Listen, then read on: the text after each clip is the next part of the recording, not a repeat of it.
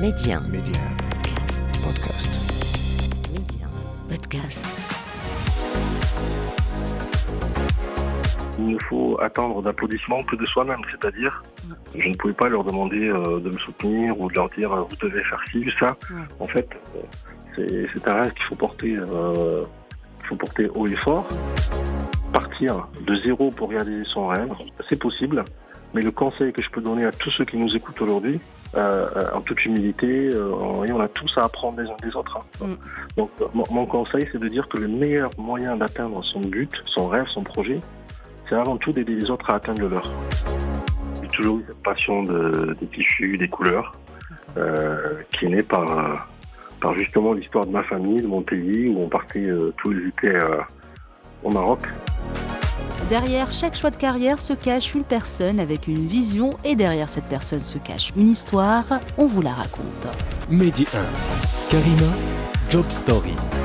Mon invité aujourd'hui, c'est Faisal Malzour, créateur de la marque de jeans en couture Ancestral Ground. Une idée, un projet et puis une marque. Faisal Malzour, bonjour.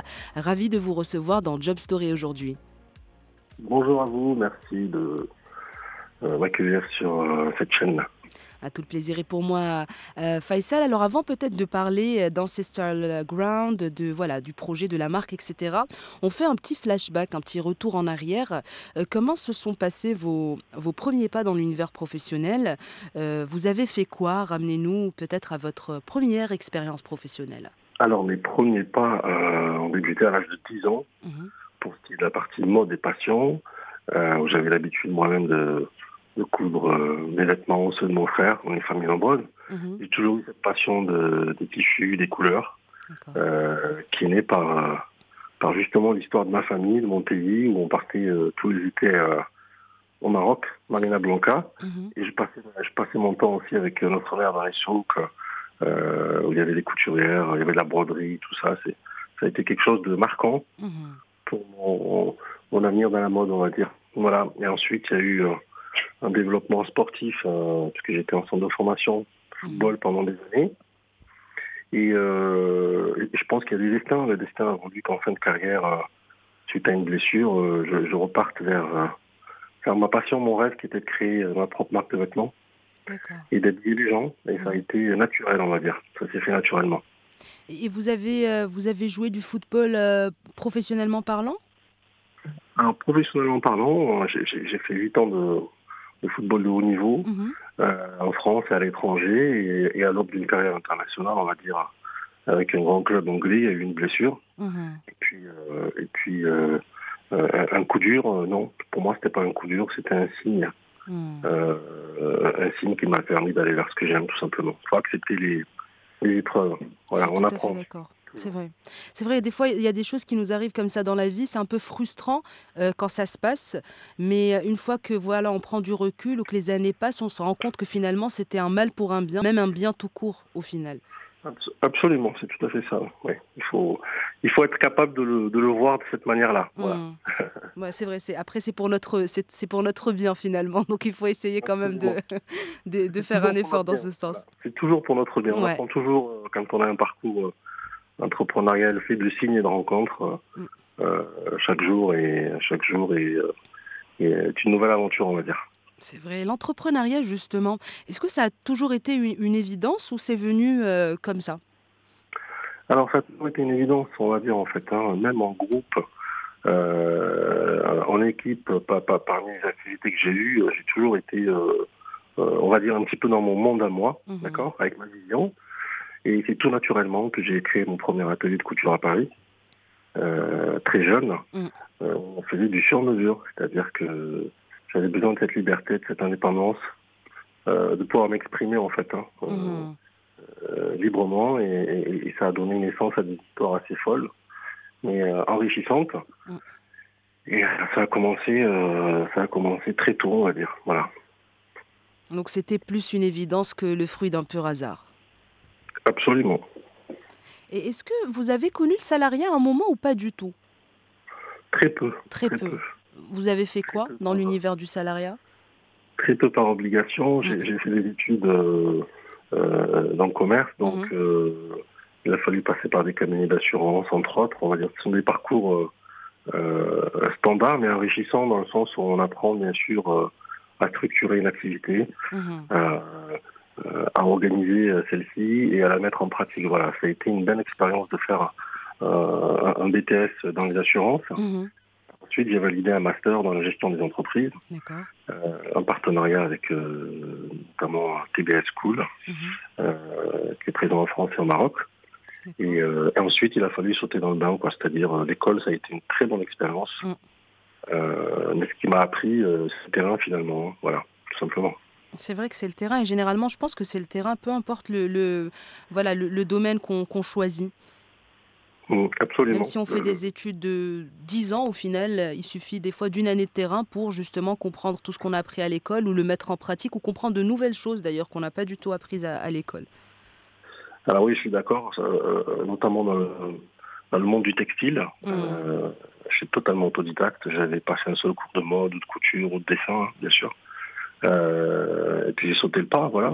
Aujourd'hui, je pense qu'aucune école n'aurait pu m'apprendre à faire mes gammes, faire mes collections, euh, les placements de poche, euh, des lavages, des choses comme ça. Je pense que ça prend que sur le terrain finalement.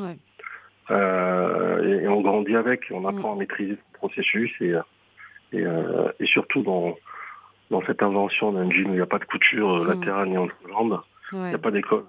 Bien sûr. je pense Bien dans ce processus.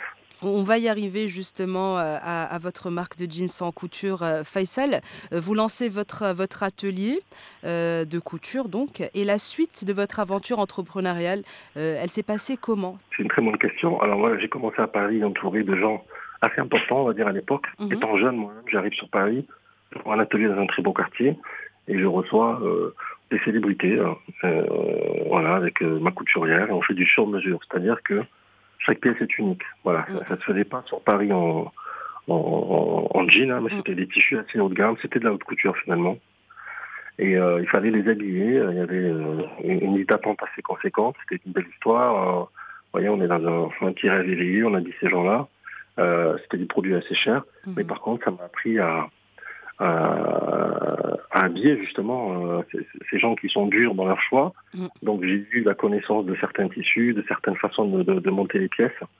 Et euh, mais j'avais toujours au fond de moi cette histoire de cette envie de le démocratiser en fait. Mm. Voilà.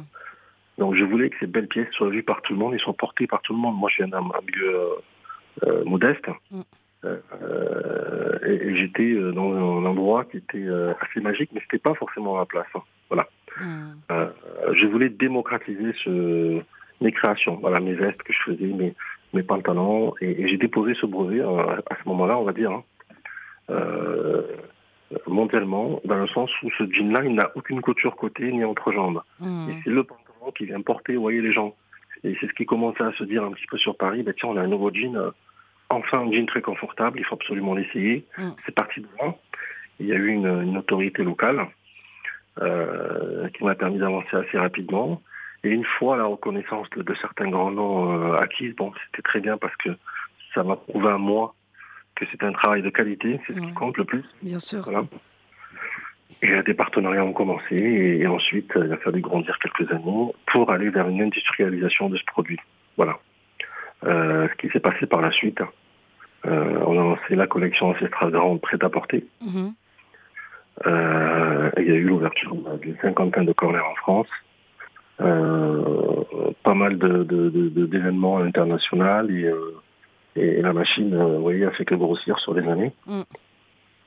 Mais toujours avec au fond de moi cette petite étincelle, cette envie d'habiller tout le monde. Voilà, je, voulais vraiment que ce produit, que ce concept inventé par un franco-marocain, parce que c'est le cas aujourd'hui, mm puisse venir porter euh, tous ceux qui aiment la mode et tous ceux qui veulent un jean euh, noble, couture, mais vraiment accessible en prix. Voilà. Et confortable, très important. Très confortable, c'est le jean qui porte. Pas le ah, voilà. Et, et, Faisal, justement, donc Ancestral Ground, euh, un jean sans couture, comment est-ce qu'on y pense déjà? Comment est-ce qu'on se dit, tiens, je vais, je, vais, je vais créer un jean sans couture? Alors, on ne le pense pas. On ne se mhm. dit pas, je vais créer un jean sans couture. D'accord. Et, l'histoire euh, vraie de cette invention, euh, c'est parti d'un rêve, puisque j'étais passionné par, par l'art, euh, l'art, en, toutes ses formes, on va dire. Hein. Mhm. Voilà. Et avec une petite particularité pour nos origines. Mhm. Et c'est parti d'un rêve réel que j'ai fait à plusieurs reprises et, je me suis pas dit tiens je vais inventer ça. Il y a eu un rêve, une vision qui m'a frappé il y a dix ans et et c'était une tempête de sable qui venait porter une personne, vous voyez, avec un seul tissu. Voilà. Hmm. Et c'est parti de là, j'ai dit comment euh, je vais essayer de créer quelque chose. C'est ce tissu qui porte la personne. On en est venu à faire un montage en biais, à fermer le pantalon au dos hmm. pour euh, concrétiser cette vision. Voilà, c'est parti de là. Et l'idée, c'est que c'est ce produit, c'est ce tissu qui vient vous porter. Voilà. Hmm. Et la conception de ces pantalons-là euh, allonge vraiment la silhouette et ils viennent, vous voyez, porter de derrière à l'eau, ça vient plaquer le dos, mm. et, c'est ce qui donne une coupe unique, une allure, un confort, euh, euh, un confort technique. Voilà. Excellent. En tout cas, c'est euh, une belle histoire derrière aussi, Faisal Marzouk. est-ce qu'il y a eu des difficultés lors du lancement ou est-ce que voilà, ça a catché direct une fois le, la marque lancée? Alors, il y a eu d'importantes difficultés mm. qui en auraient découragé, je pense, pas mal. Hmm. C'est pour ça que euh, je dis quand on est entrepreneur qu'on a un rêve, il faut euh, avoir le courage d'y croire, tout simplement. Parce que sinon c'est difficile. Et comme moi, c'était euh, un peu mon bébé et on n'abandonne pas son enfant, hein. on, le fait grandir, on l'accompagne, on lui apprend à, vivre. Donc hmm. c'est ce qui s'est passé. Ça a été très difficile au début puisque je me suis confronté à des industriels dans certains pays qui me disaient ben non, laisse tomber, c'est impossible, on ne peut pas faire ça. Hmm il parlait chiffres, industrialisation, moi je parlais euh, rêve et passion. On n'était pas sur le même discours. Euh, et, ça a duré 2-3 ans avec des investissements importants, euh, des gens qui ont applaudi, des gens qui ont été jaloux, des gens qui ont voulu le faire par eux-mêmes, d'autres qui ont été disponibles. Et, et puis un soir, après deux ans de, développement, je m'apprêtais à rentrer en France. Et j'avais fait une belle rencontre, qui c'était un monsieur qui avait une, une usine importante. Et lui, il a compris mon message. Il m'a dit, j'ai compris ton message, on va le faire ensemble. Et ensuite, on a réussi à le faire. Hein. Finalement, c'est vrai que ça a été difficile. Mais on a réussi à apporter aujourd'hui dans l'industrie du textile une, innovation technique, déjà, mhm. premièrement. Euh, je pense qu'en 50 ou 60 ans, le jean n'a jamais été revisité, en fait. Et aujourd'hui... Euh, c'est un, un, intemporel, un, classique qui a traversé les, voilà, les siècles, euh, comme ça. Vous avez vous avez tout dit, c'est ça. Et on a été classé par un magazine américain euh, parmi les trois révolutions du jeans, ce qui est quand même pas rien quand on parle d'un petit village. Euh, oui, on vient d'une famille nombreuse et on n'est pas coutumier voyez, au milieu de la mode. Donc on mm. arrive un peu déjà de la campagne à Paris, de Paris à l'international. Ça prouve que le travail qui a été fait était qualitatif et important et respectueux parce que j'ai respecté le process, on va dire, à chaque étape. Il hein. mm. euh, faut rester à sa place, il faut euh, respecter les gens, respecter son produit. Mm. Et donc, nous avons réussi à le mettre en place. Et en plus de cette révolution technique, euh, on a été vraiment dans le détail. Vous voyez, c'est-à-dire que moi, j'ai pas créé un produit pour le vendre et dire oui, j'ai mis une belle étiquette, j'ai mis un peu de broderie. Oui, c'est très bien. Mm. Euh, mais nous, on a été vraiment dans les finitions avec du biais à l'intérieur d'un jean, ce qui ne se fait pas aujourd'hui. Hmm. Euh, de la finition, pour moi, c'est de la finition en couture. C'est comme si chaque pièce était unique finalement, même si c'est l'industriel. Voilà, ça, c'est ma vision. Hmm. Donc, on a apporté bien sûr un confort euh, pour ceux qui étaient en désaccord avec les jeans. Aujourd'hui, on a, je pense qu'on a réconcilié beaucoup de monde avec ce produit parce que c'est un intemporel, comme vous dites. Et euh, donc voilà, l'idée, ça a été de faire un produit complet dans mhm. l'innovation, le confort, la qualité des tissus, l'habillage euh, du produit, les matières, mm. le fil, la façon de coudre. Vous voyez, apporter, apporter un savoir-faire haute couture euh, au niveau d'une usine, c'est intéressant. Et finalement, le produit parle tout seul quand vous mettez un, un jean de votre marque. on va en parler après de cette nouvelle marque. Euh, vous remettez un jean normal, c'est difficile. Vous allez sentir immédiatement la différence. C'est incroyable. Hmm. Euh, je me sentais vraiment porté par ce produit-là, tout simplement. Et où vous en êtes actuellement, euh, justement, vu qu'on en parle Je pense que c'est le bon moment, Faisal Marzouk. où vous en êtes avec, où en êtes-vous plutôt avec, avec votre marque actuellement? Alors actuellement, c'est une belle histoire qui est née il y a quelques mois, mhm. auprès d'un ami d'enfance avec qui on a été à l'école de foot. C'est une personne euh, qui m'est chère, qui est fidèle, mm. qui est visionnaire. C'est rare aujourd'hui. Vous savez, les gens qui ont une vraie vision, en fait. Hein. Et euh, on est resté proches. Il m'a proposé à plusieurs reprises, euh, en tant qu'entrepreneur autodidacte lui-même, mhm. passionné par la mode et, qui a un peu suivi mon parcours et j'ai un peu suivi le sien. Et il m'a dit, écoute, il faut absolument qu'on lance une marque qui va permettre à tout le monde de porter de l'ancestral. Et j'ai aimé son message en fait. Mm. Et ça nous a donné euh, euh, à réflexion et nous avons créé euh, tout naturellement une nouvelle marque qui s'appelle Love Save Jean, l'amour qui sauve le jean, l'amour mm. pour le jean. C'est un message, vous voyez,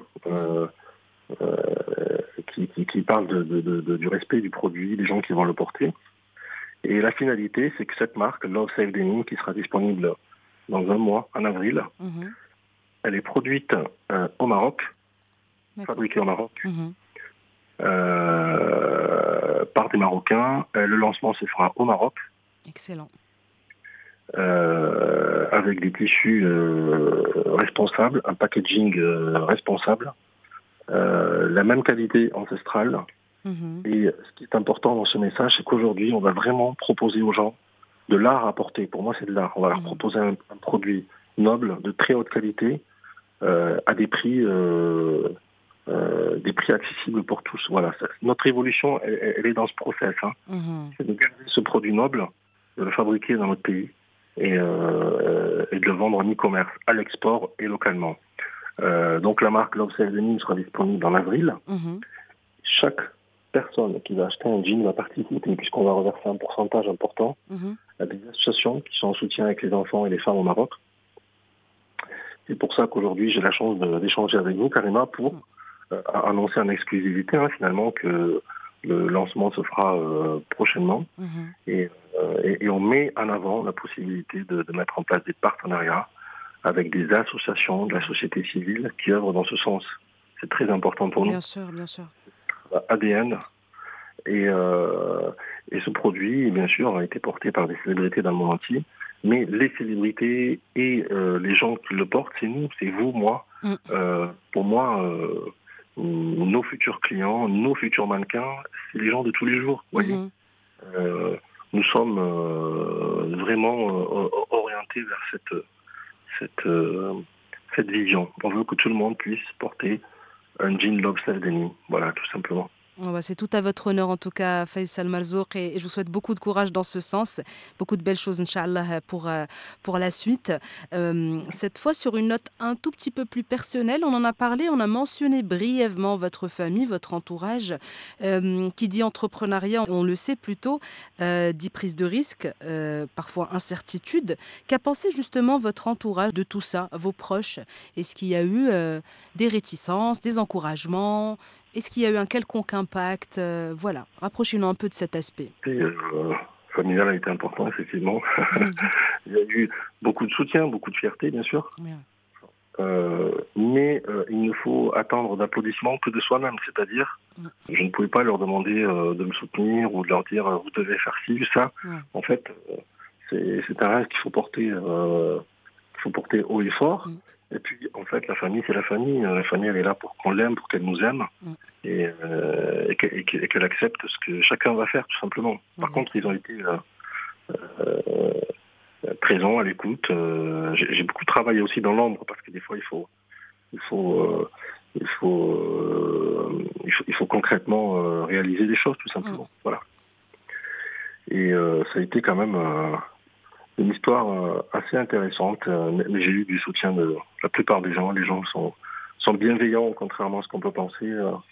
Il y a beaucoup d'amour dans notre société aussi. Et, voilà, donc il faut, faut rester sincère dans ce qu'on fait. je pense que c'est ce qui C'est le plus important. Voilà. C'est vrai, je vous rejoins parfaitement sur ce point, Faisal Malzouk. Cette fois, le mot de la fin.